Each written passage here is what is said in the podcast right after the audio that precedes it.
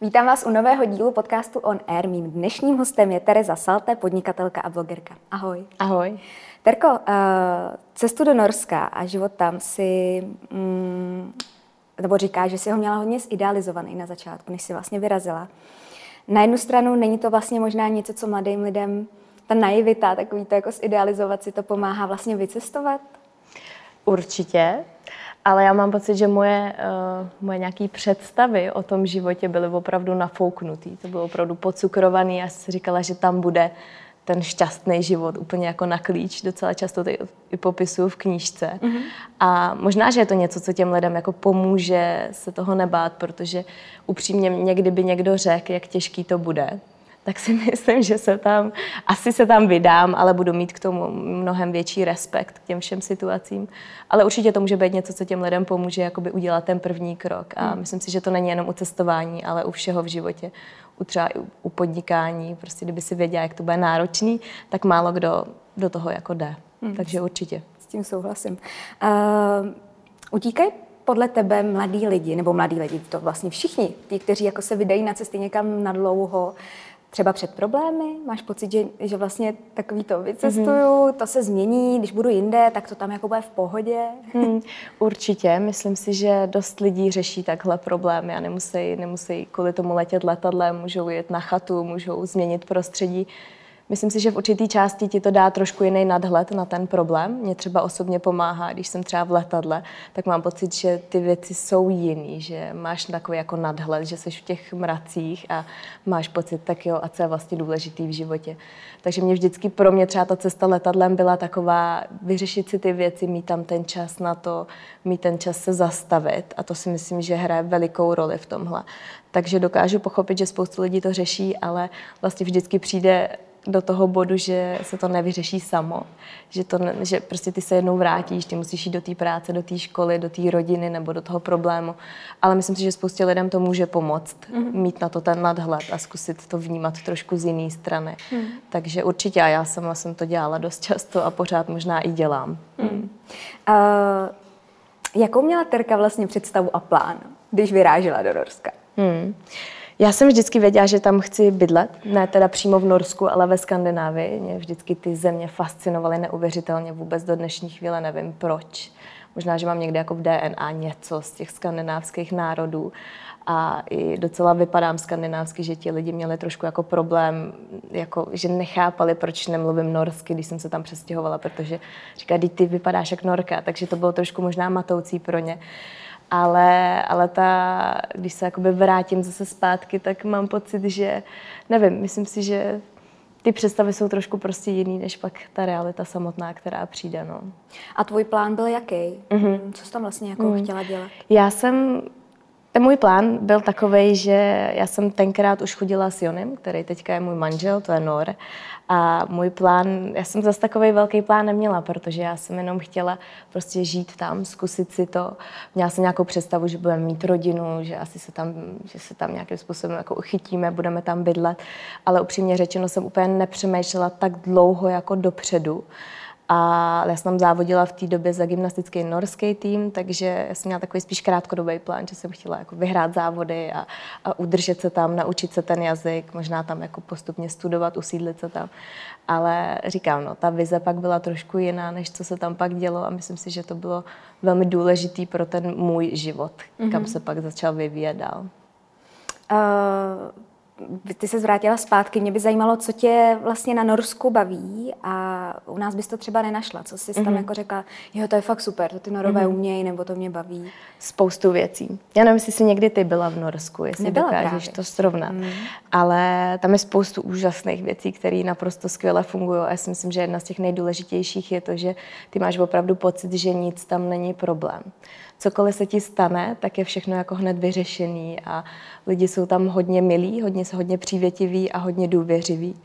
A je to úžasný pocit, když víš, jak ta společnost funguje, prostě na nějaký jako důvěře A já to vždycky uvádím na příkladu, že třeba když jdeš do kina, tak si u paní u pokladny koupíš popcorn a lístek a řekneš jí, jak chceš velký popcorn a pak jdeš těch 200 metrů k tomu sálu a tam si z té ledničky, která je nezamčená, nikdo tam nestojí, nikdo tě nekontroluje, vezmeš ten popcorn, který si zaplatila. A mm-hmm. tady vlastně tohle mi přijde, že v tom životě je to takový jako krásný, takový, takový čirý. A, nebo třeba když nám se vytopil sklep, protože byly nějaký přívalový deště a nám se vytopil sklep a já jsem z toho byla naprosto uh, jako vykolená. Říkala jsem, tyjo, teď jsme ztratili spoustu peněz, protože tady máme spoustu z, jako zimního vybavení a tak dále. A Jony říká, no, ale víš, teď nám to jako pojišťovna zaplatí. A udělali jsme to, že jsme jenom napsali e-mail a vypsali jsme tam ty věci, které jsme v tom sklepě měli. A za tři dny, bez toho, aniž by tam někdo šel se podívat, aniž by nás někdo kontroloval, tak nám přišlo asi 15 tisíc norských korun na účet hmm. za ty věci, které nám tam jako vyplavily. A mně v tohle přijde naprosto jako úchvatný v té zemi, protože takhle je to ze vším, všude. A mám pocit, že ten život ti to neuvěřitelně zjednodušuje a že je to takový jako milý. To taková problém, zájemná důvěra vlastně. Mm, problém přichází v momentě, kdy to někdo začne zneužívat a začnou být velmi jako tvrdý pak uh, následky toho, tak to samozřejmě pak už je náročnější. Hmm. Ale třeba to byl takový největší jako největší halo moment, když jsme se vrátili zpátky, že tady tě každý prověřuje a každý předpokládá, že něco se snažíš obejít a podvíst a tak. A je to vlastně hrozně nepříjemný. Hmm. Hmm. Což mě vlastně pak napadá, k tomu se ještě dostaneme, to dost krásně navazuje třeba na spolupráci na internetu, jak každý předpokládá vlastně spoustu špatných věcí, než hmm. naopak tu jako čistou lásku nebo takový ten čistý záměr vlastně hmm. tvý tvorby. Uh, co ti tam naopak, uh, Teres, nesedí? Hmm. No, to, že ti norové tam žijou v takové vlastní jako bublině. Takový perfektní bublině a myslí si, že všude na světě to funguje takhle. A já jsem velmi ráda je vyváděla z omilu, takže dost často jsem vedla různě jako rodinný diskuze a vyprávila jsem jim, jak to funguje u nás a jak to fungovalo tady za komunismu a, a oni prostě mají ten život takový hodně, možná až příliš jednoduchý. Mm. A to vede k tomu, že ti lidi nemají tendenci se možná snažit a makat, protože i když tam seš někde za pokladnou eh, v supermarketu, tak můžeš jít třikrát za rok do Tajska a můžeš prostě mít iPhone a neřešíš tyhle věci.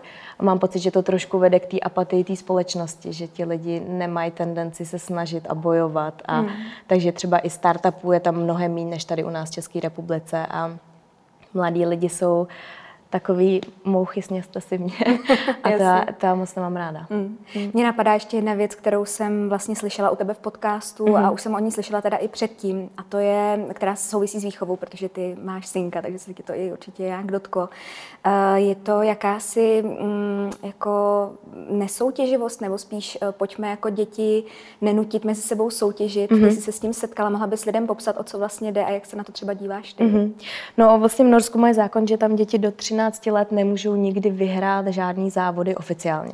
Takže tam třeba pokud i hrajou fotbal a jeden tým dá pět gólů a druhý tým nula gólů, tak oba ty dva týmy vyhrajou, což eh, je na jednu stranu, jakoby já tomu rozumím tomu procesu, že oni vlastně jakoby nechtějí snižovat sebevědomí těch dětí prostě v takhle raném věku a tak dále. Takže tam vyloženě vůbec nepodporují soutěživost do těch 13 let. Na druhou stranu ty děti nejsou hloupí a všichni to ví a myslím si, že je to možná v mnoha případech i mnohem jako horší systém. Na druhou stranu to vede k tomu, že vlastně opravdu třeba ty děti, které nejsou tak šikovný nebo tak talentovaný, tak třeba jako u nás v gymnastickém týmu, tak když tam byl někdo, když to řeknu takhle česky, jako levej, tak už mu ta trenérka v těch pěti, šesti letech řekla, no ty na to nemáš ti nikdy, jako nebudeš dobrý. V Norsku ti řeknou, jo, pojď se snažit, zaměř se třeba tady na to. A myslím si, že v tom širokém spektru je tam mnohem víc lidí, kteří to nevzdají, nebo dětí, mm-hmm. kteří to nevzdají. Na druhou stranu ty talentované děti a ty opravdu dobrý děti nemají tu motivaci posouvat se dál, protože jim nikdo netleská, protože jim nikdo jako neřekne, hele, to byl super. Mm. Takže na tohle máme si onem poměrně jako radikální názor a úplně s tím nesouhlasíme tím, že oba pocházíme jako eh, z vrcholových sportů, tak uh, trošku jako tím tlumíš ten posun možná té společnosti. No. Ale zase pro některý si myslím, že je to, je to fajn třeba v rámci školy, že opravdu ti někdo v té první třídě neřekne, ty matika ti nejde, v životě se tím nebudeš, prostě tohle bude tvůj kámen úrazu a nezasadí ti to do té tvý hlavy. Ale pak třeba jsem se setkala na vysoké škole s lidmi, kteří opravdu nevěděli vůbec nic ale měli to sebevědomí a ke všem mluvili a promlouvali, jakože, že jsou Dalaj Lámové a že všechno ví. A to si myslím, že je trošku špatně. Hmm. Oba extrémy jsou špatně. Hmm. Hmm.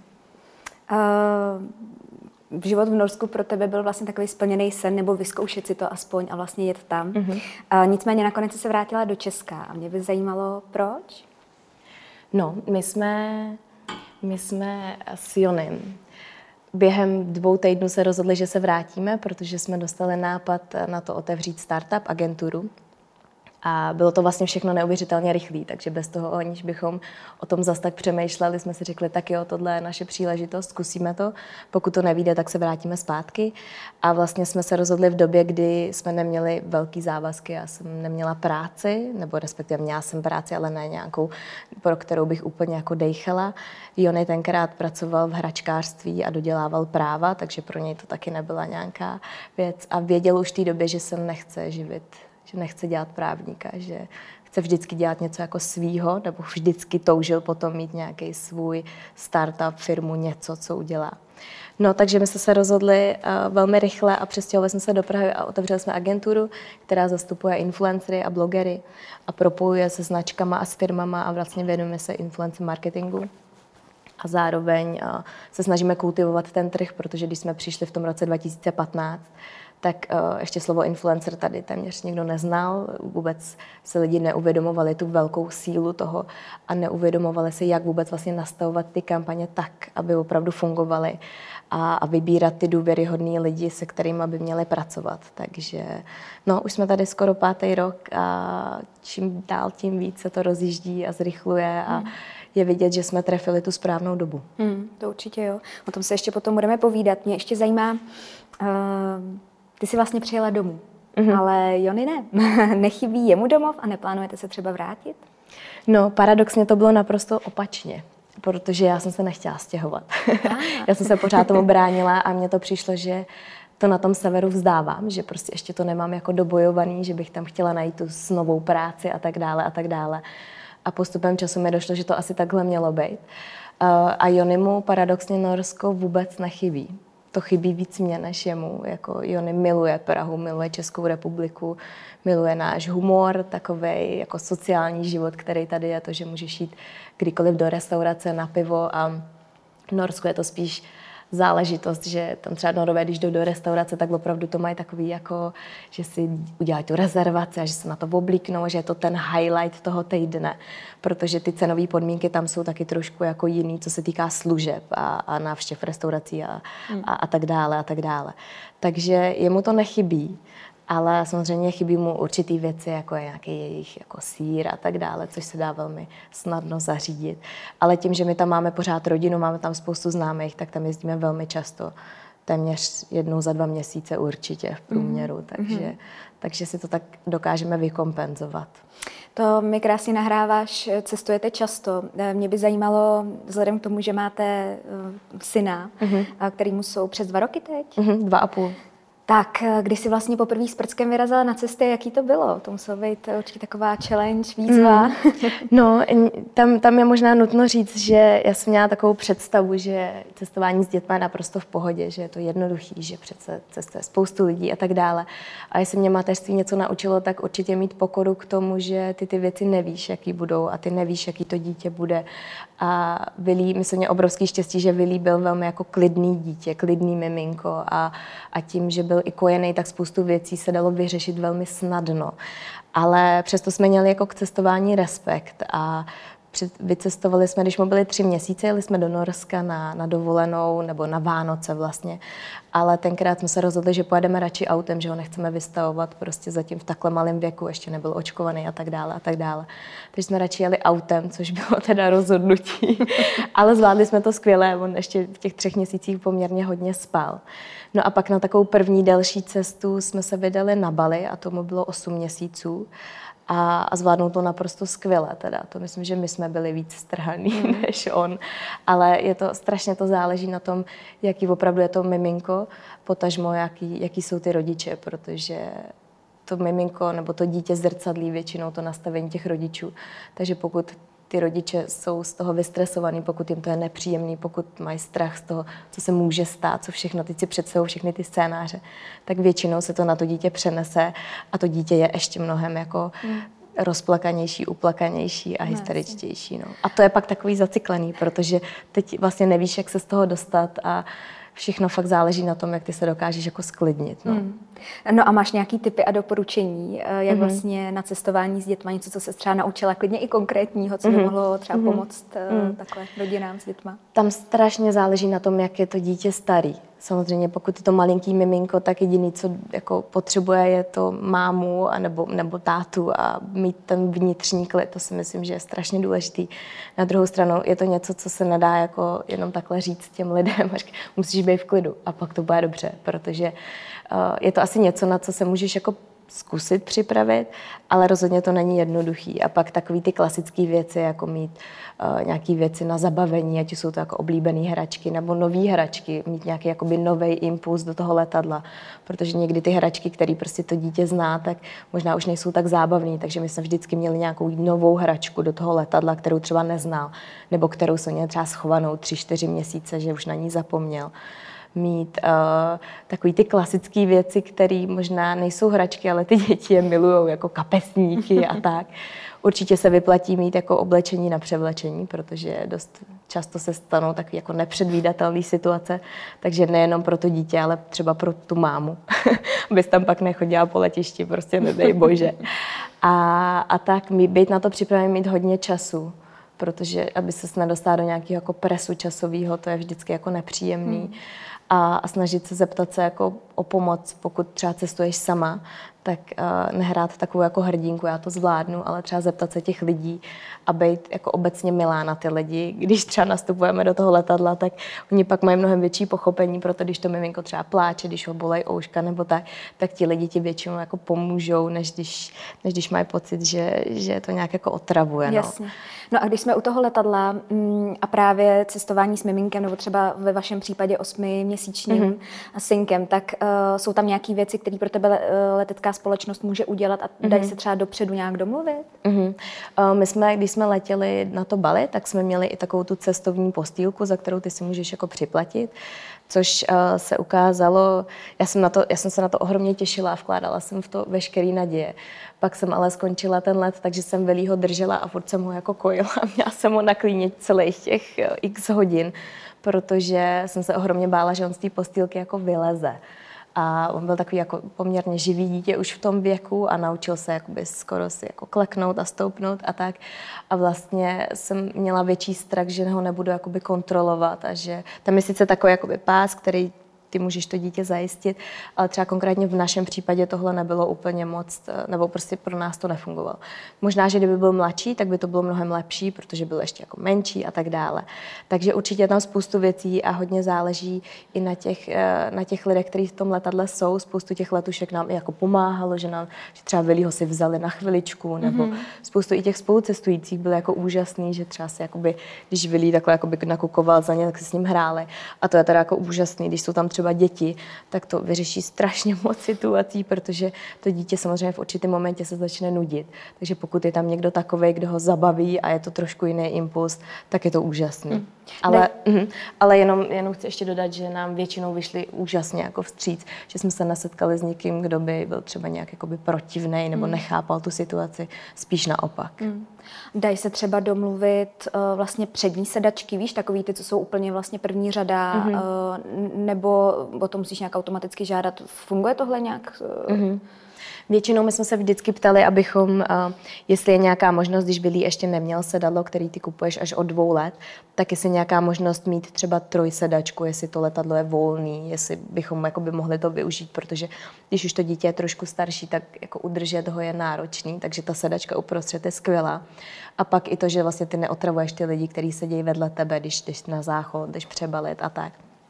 Většinou musím říct, že téměř všechny lety do Norska se nám to podařilo, že tam byla ta trojsedačka a je určitě dobrý se ptát právě buď na ty přední řady nebo úplně zadní řady, ne někde jakoby uprostřed. Hmm.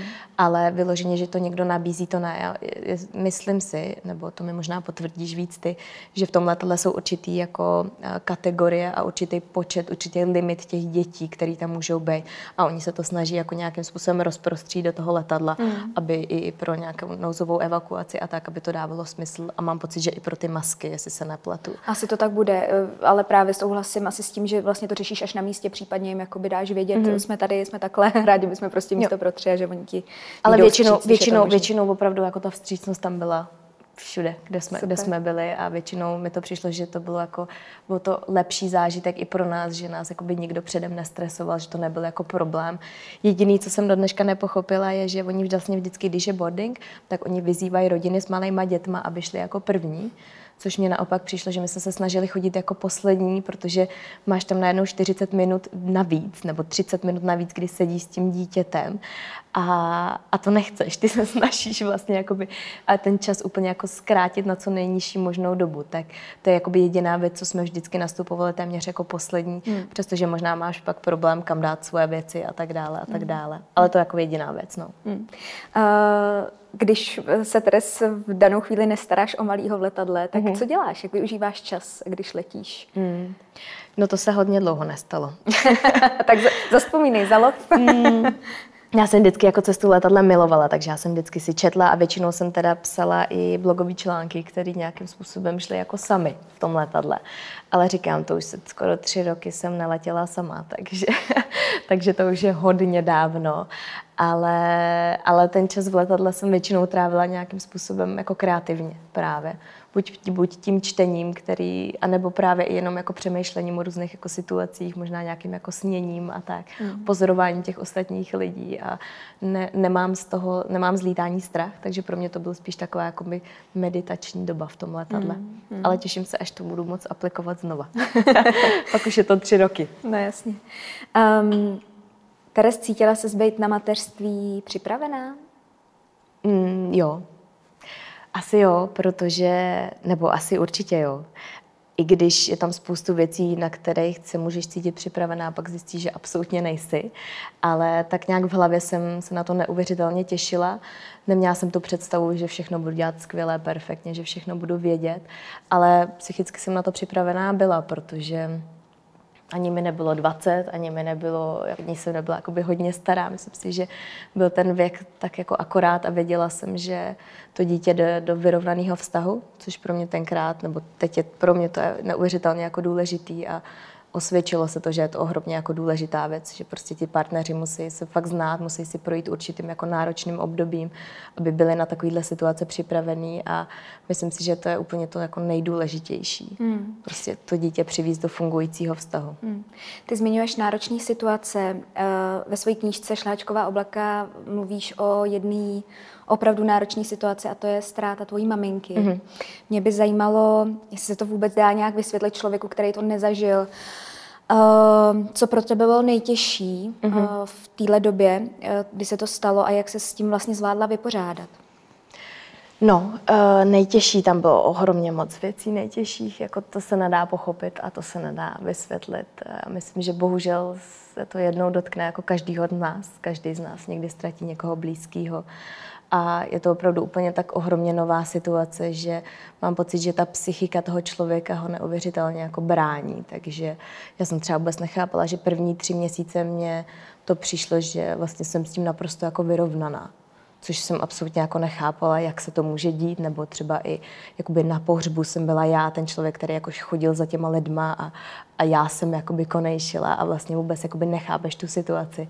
Ale pak pochopíš, že to je jenom ta tvoje psychika, která tě brání, která tě staví do nějaké role, kterou jako hraješ a ono to postupně přichází, ten takový to ještě náročnější období, prostě to přichází po těch měsících. Je, je to něco, na co se určitě nemůžeš připravit a, hmm. a není to něco, s čím by jako lidi je lepší možná na to nemyslet. No. A pak, pak eh, se spíš soustředit na sebe a na to být s těma blízkýma a vážit si těch věcí, které se dějou a, a vážit si možná těch okamžiků, který bereš jako, že jsou naprosto samozřejmý, protože mm. nejsou v tom životě. Myslíš, že právě tohle uh, ti třeba nějak změnilo hodnoty, že jsi třeba v té v té době eh, změnila nějak pohled na svět? Často to bývá, když se stane něco takhle zásadního. Mm, neřekla bych, že úplně hodnoty, to ne. Přišlo mi, že jsem se začala spíš bát mnohem víc. Mm-hmm jako bát se o, o lidi, bát se o, při různých jako situacích. Vím, že první třeba dva, tři roky vždycky, když mi zazvonil telefon, tak jsem si říkala, pane bože, co se děje, protože máš pocit, že těch věcí, které se může stát, je tak obrovské množství a to si možná do té chvíle vůbec neuvědomuješ. Úplně bych neřekla, že bych změnila hodnoty. Myslím si, že ty hodnoty jsem měla vždycky nastavený velmi podobně, že rodina pro mě byla nesmírně důležitá a, ale je to něco, co určitě s člověkem zamává, je to něco, s čím pracuješ. A jestli mě to něco do života dalo, takže už jako zvládneš všechno. Mm. mm. Uh, jak ty sama říkáš a vlastně píšeš na svém Instagramu, tak žongluješ mezi uh, mateřstvím mm-hmm. a biznisem. Jak ti to jde? Nejde. Nejde to. ne, to je věc, která podle mě uh, je ne, ne, jako strašně těžká, protože uh, musíš zase nastavit si ty priority toho, co je pro tebe opravdu číslo jedna. A u mě to vždycky bude William, u mě to vždycky bude náš syn, takže všechny ostatní věci jdou jako bokem ale eh, to žonglování je náročný v tom, že ty máš zodpovědnost za, za zaměstnance, máš zodpovědnost za chod firmy a je ohromně důležitý si nějak nastavit opravdu, jak tohle může fungovat. A velmi často ti to právě to mateřství rozbije, protože je tam spoustu naprosto neočekávatelných situací. Ať už jsou to jako nemoci těch dětí, ať už jsou to věci, které vůbec nevíš, že můžou přijít a tak dále a tak dále. Takže je to věc, která je strašně těžká, ale pro mě jako člověka uh, já nemůžu jako existovat jinak, protože já jsem vždycky seděla na spoustě židlích najednou a baví mě to a vlastně obě ty věci mě dávají smysl a dodávají energii. Takže hmm. já nejsem typ mámy, která by prostě chtěla sedět opravdu doma a být jenom orientovaná na to dítě, protože se znám a vím, že mi za chvíli ta energie dojde. A říkám, že jsem vlastně možná lepší máma, když můžu občas jakoby odejít na chvíli. Teď nemyslím, že bych tady dítě ve dvou měsících dala nějaký chůvě a jenom bych se věnovala práci, ale já prostě potřebuji mít tu změnu prostředí a vnímám to sama na sobě, že to je to, co mi dává tu energii a že se pak ohromně ráda vracím domů a mám pocit, že i Williamkovi dávám mnohem jakoby více sebe, než kdyby byla doma pořád. Mm. A ty, Teres, vlastně, dalo by se říct, žongluješ v tomhle případě vlastně par, i mezi tím partnerským vztahem a biznesem, protože mm-hmm. vy jste s Johnem spolu v práci i, mm-hmm. takže to máš takhle jako hezky provázaný. Jaký pravidla tam uh, máte? Protože já z vlastní zkušenosti, i co mám rodinu, tak vím, že to nebývá jednoduchý mm-hmm. pracovat uh, s partnerem. Není. Není to jednoduchý, ale na druhou stranu musíš vědět, nebo myslím si, že to není pro každýho ale myslím si, že pro nás nebo v našem modelu to funguje, protože my jsme vždycky spoustu věcí dělali spolu, my jsme veškeré koníčky měli velmi jakoby podobný. A máme tam určitý nastavený pravidla, který velmi často porušujeme. Jakože se nebudeme bavit o práci, když jsme na večeři, protože pro nás ta práce je tak obrovský hobby, že to není něco, co by nás jako rozčilovalo, ale opravdu nás to jako baví a posouvá nás to dál, takže uh, určitý momenty jsou, kdy už si řekneme, hele, stačí, už se budeme věnovat jako jeden druhýmu nebo prostě nějakým jiným věcem. Ale myslím si, že v tomhle jsme oba takový workoholici, ale že pořád se to nepřesunulo do nějaký té fáze, že by nám to ten vztah ničilo. Myslím si, že naopak, že to posouvá jako dál a dál, ale není to pro každýho. No. Hmm. Uh, dělala jsi sport, nebo vrcholově vlastně sportovní gymnastiku, už si to zmínila. Uh, je podle tebe sport v dětství vlastně něco, co by měl dělat každý, aby ho to jako posunulo třeba právě i v podnikání, protože já slýchám, že to hodně bývá výhoda mm-hmm. vlastně podnikání. Lidi, kteří sportovali, tak se tam spoustu věcí naučili. Doporučila bys to? Uh, já myslím, že zase záleží na tom, jaký ten člověk je. Určitě bych to nelámala přes koleno a nějakého kreativního, kreativní dítě, který mnohem rádo maluje, bych určitě nedávala na hodiny baletu, aby tam někdo z něj sedřel kůži. Myslím si, že je strašně důležitý uh, rozpoznat ten charakter a to, co toho, to dítě baví, nebo to, co mu jde a to, kde se třeba tady ty další věci může naučit. Myslím si, že pro nás, nebo pro mě konkrétně to je veliká výhoda, protože uh, já jsem se z gymnastiky odnesla jako obrovskou sebedisciplínu a možná i to, že pokud něco jako chceš dokázat, tak že to není zadarmo, že musíš opravdu jako hodně dřít a konkrétně ta gymnastika je jeden opravdu jako z nejtvrdších sportů, kde trénuješ prostě x hodin denně a, a je to jako psychicky velmi jako náročný sport, protože tam může docházet k obrovskému množství zranění a velmi jako fatálních zranění.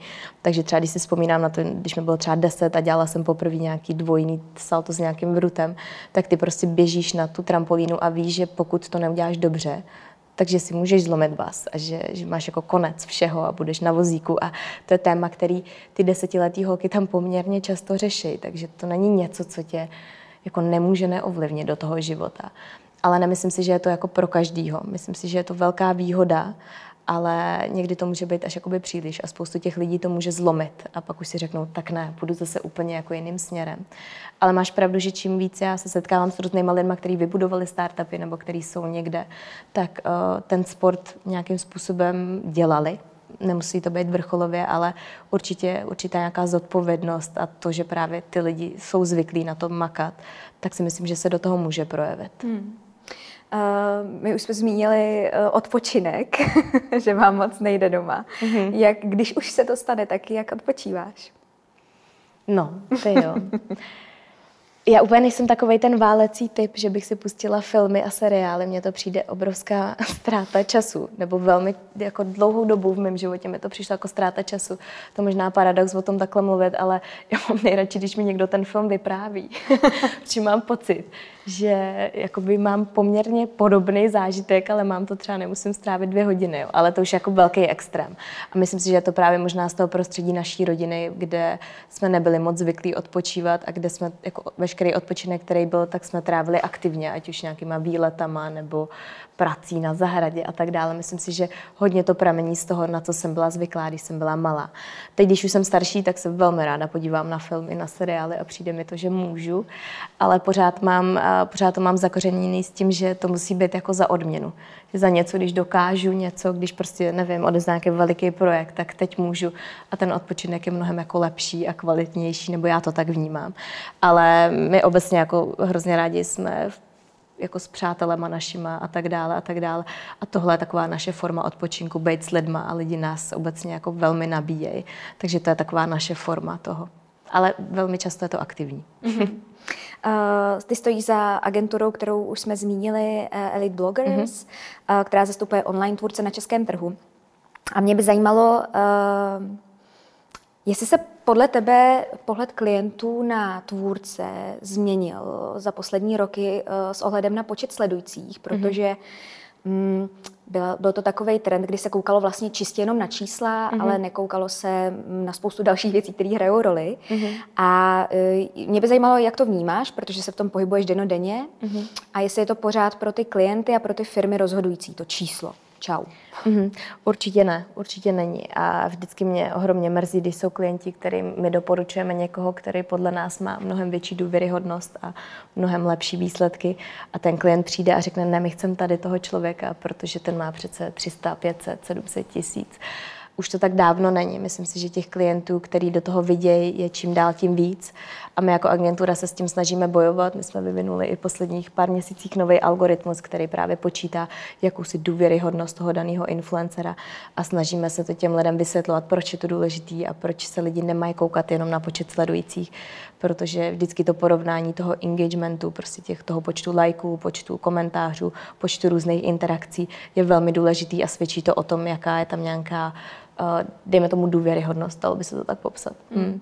Ale je to velký problém a myslím si, že je to běh na dlouhou trať a myslím si, že je tam ještě spoustu práce a spoustu edukace, ať už těch klientů nebo těch samotných influencerů, protože právě téma jako cenotvorby, kolik si mám říct za takovýhle post a tady moje kamarádka, která má stejný počet sledujících si říká tolik, tak já si taky můžu říct tolik. Je to prostě taková velká jako změť hmm. A dezin, dezinformací a snažíme se s tím pracovat a snažíme se opravdu jako pracovat s lidmi, kteří tu důvěryhodnost mají a ty dávat do těch kampaní, protože pak víme, že to bude fungovat. Hmm. Jaká je podle tebe budoucnost eh, blogerů, online tvůrců, mhm. influencerů? Hmm. Jak dlouho se to udrží tady ten hmm. trend podle hmm. tebe? Myslím si, že hodně dlouho. Myslím si, že jediný, co se bude stávat, je, že se budou měnit ty platformy. Stejně jak eh, dřív byl prostě obrovský hit Facebook, tak teďka je to Instagram. Myslíme si, že velmi brzo to budou podcasty, prostě ten trend se bude vyvíjet. Myslím si, že jenom ty nejsilnější přežijou. Myslím si, že teď je obrovská bublina, všichni vlastně mají právo a, a dělají spoustu akcí a, a postujou a jsou velmi aktivní na Instagramu nebo na jiných sociálních sítích. A myslím si, že i, nebo vidíme to i z té strany těch klientů, že začínají být hodně vybíraví, s kým opravdu začnou pracovat a jak ty kampaně budou nastavovat. Takže si myslím, že to, že je tady opravdu jsou tady stovky lidí, kteří si tím vydělávají poměrně dost peněz, tak to bude možná trošku se snižovat a bude tady pár desítek lidí, kteří budou ty, se kterými ty lidi budou chtít pracovat. Mm. Ale na druhou stranu je tady spoustu malých firm, firm který nemají tolik budgetů, takže možná opět se to nedá jako eliminovat, že to budou desítky lidí. Ale myslím si, že ten trh se bude proměňovat právě na základě toho, jak až moc budeme uh, do hloubky a budeme to měřit, budeme opravdu měřit tu sílu. A tam je takové jako náročný to, že to úplně se nedá jako změřit číselně, že pořád je tam nějaký jako instinkt toho, kdo tu, my tomu říkáme magic power, kdo ji hmm. má a kdo ji nemá. Mm. Mně napadá otázka, která se pojí spíš obecně se společností. Dneska uh, hodně mladých lidí, já jsem byla na několika takhle setkáních se základníma školama. Mm-hmm. Uh, děcek ti vlastně řekne, že jejich sen je být bloger, youtuber, influencer, uh, Myslíš si, že je to vlastně jako v pořádku, nebo jak vnímáš situaci mhm. celkově z hlediska společnosti? Protože uh, jsou teď docela dost zajímavé kauzy, videa, které se vlastně soustředí na to, hele, člověk má vlastně čísla, může si dovolit skoro všechno, budeme všichni žít jako, bude to mhm. o číslech, mm-hmm. pak to mhm. Čína aplikuje do svého systému mm-hmm. a najednou se dějou jako zvláštní věci. Tak mm-hmm. co si o tom myslíš? No, tak ono tím, že ty děti uh, jsou na sociálních sítích velmi často a je to to, co vidějí a vidějí vlastně možná jenom to pozlátko toho, to, že uh, ty lidi jsou zvaní na různé akce, eventy, posílají je do světa, posílají je na dovolenou a jsou za to placený. Myslím si, že je to určitě něco, co těm dětem se líbí a je to něco, co si představují možná, že je to velmi jako jednoduchá věc. Stejně jako dřív lidi chtěli, nebo děti chtěli být fotbalisty, protože viděli ty fotbalisty, kteří jsou velmi jako bohatý a, a to je to, co chtěli dělat ale myslím si, že uh, není zatím vidět opravdu, kolik práce zatím je. A to je možná něco, co já řeším velmi často a řeším to právě i tím, že s těma influencerma pracujeme a vidím, že to není úplně to, že ty lidi chodí do kavárny a vyfotí si tam kafe, což mám pocit, že ta široká společnost to tak vnímá, protože to, jsou jenom, to je jenom ta věc, která je vidět na tom Instagramu.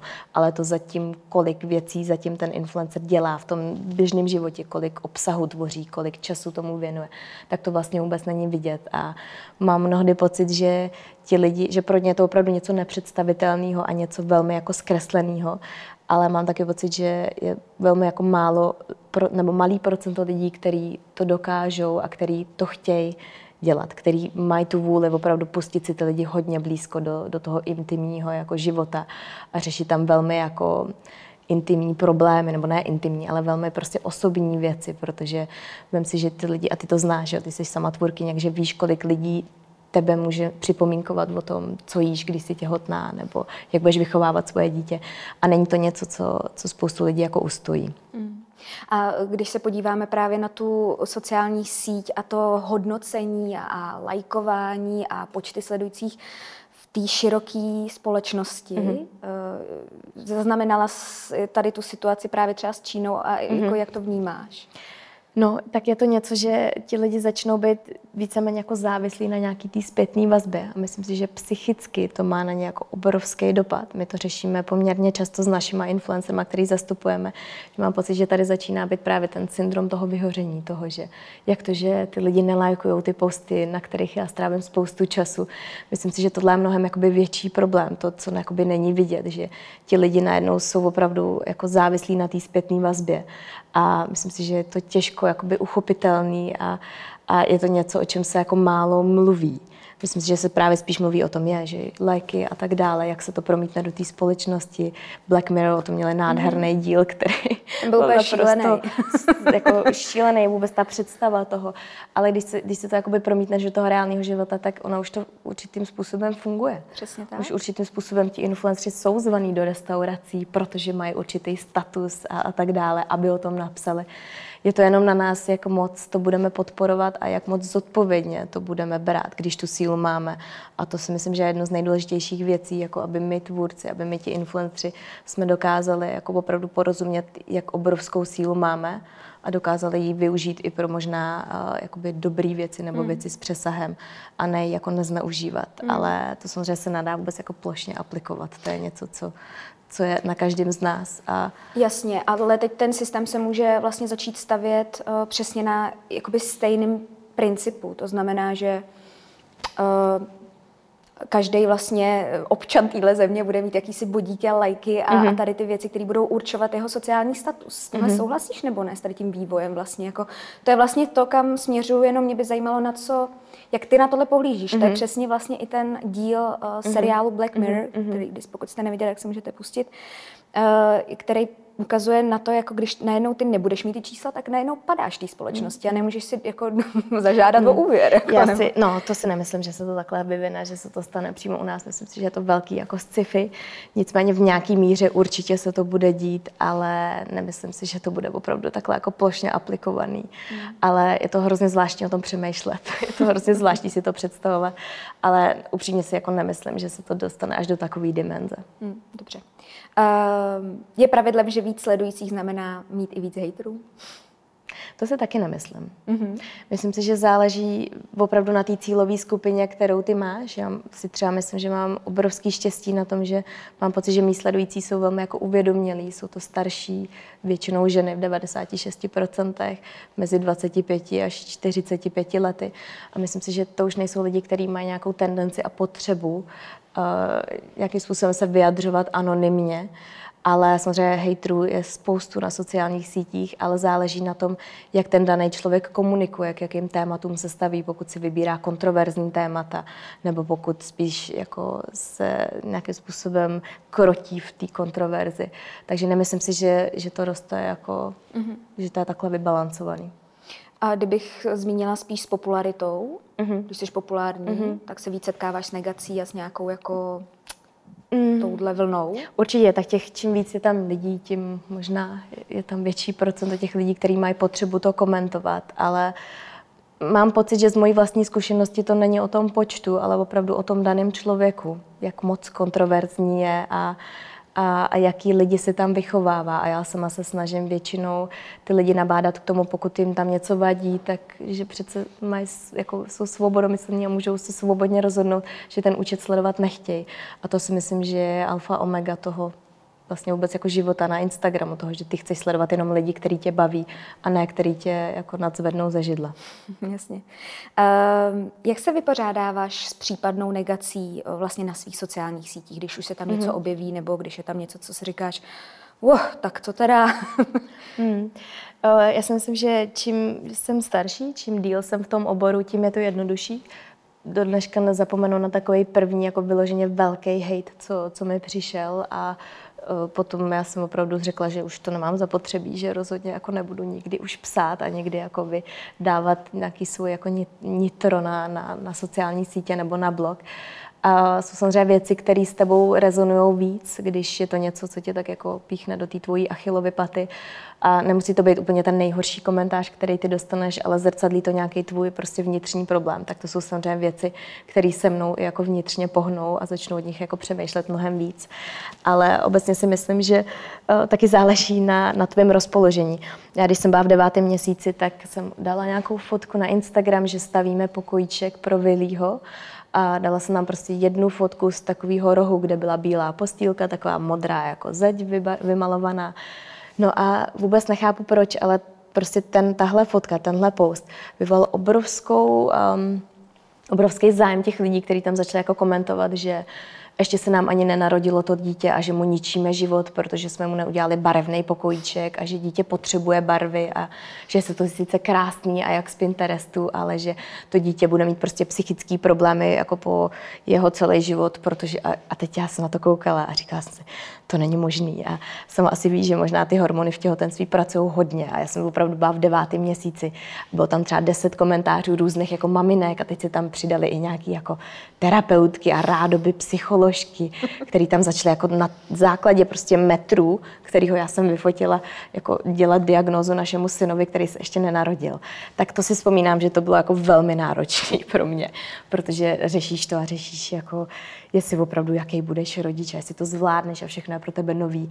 A když ti tam prostě x lidí napíše, že jsi muž zničila život a ještě se ani nenarodil, tak to si vzpomínám, že bylo pro mě jako velmi náročné. Teďka, když na to si koukám zpětně a teďka nedávno jsem ty komentáře četla, tak jsem se nad nimi jako velmi pobavila. Mm. Ale v té dané situaci mě to vtipný vůbec nepřišlo. Mm, to chápu.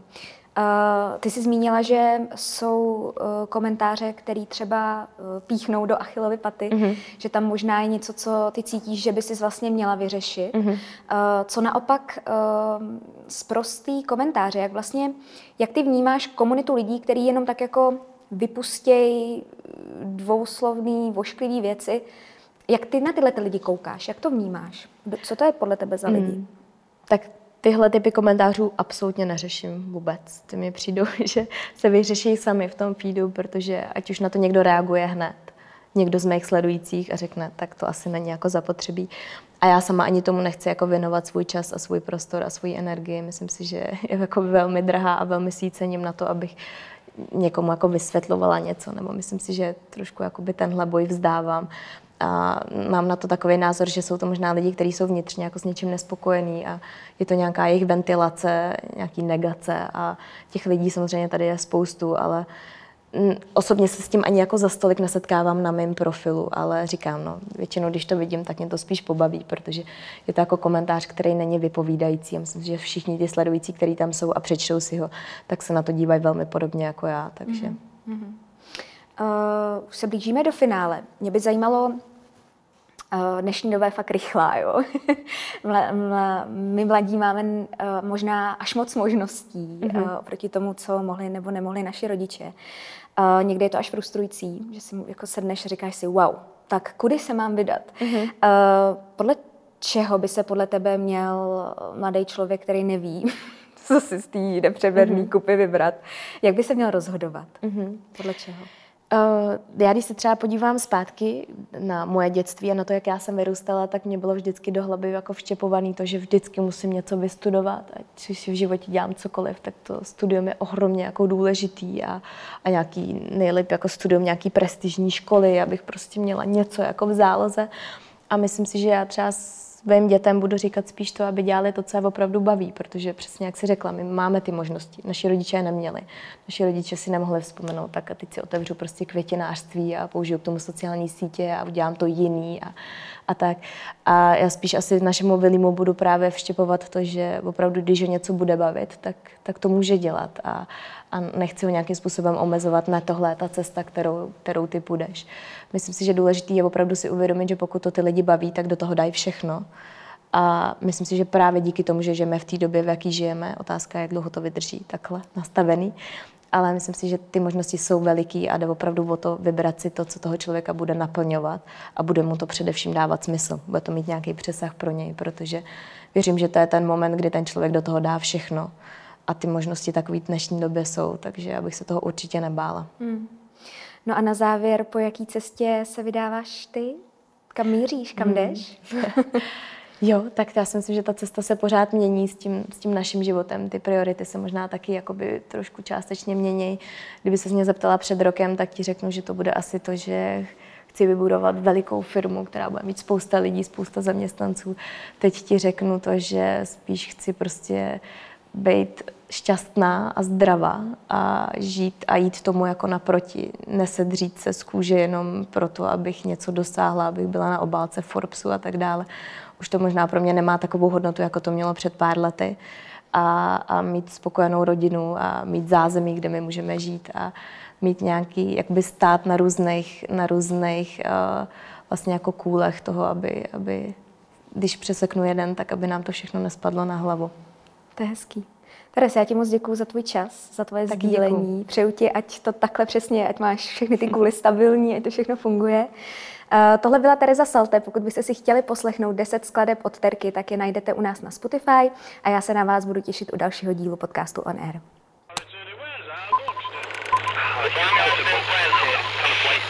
I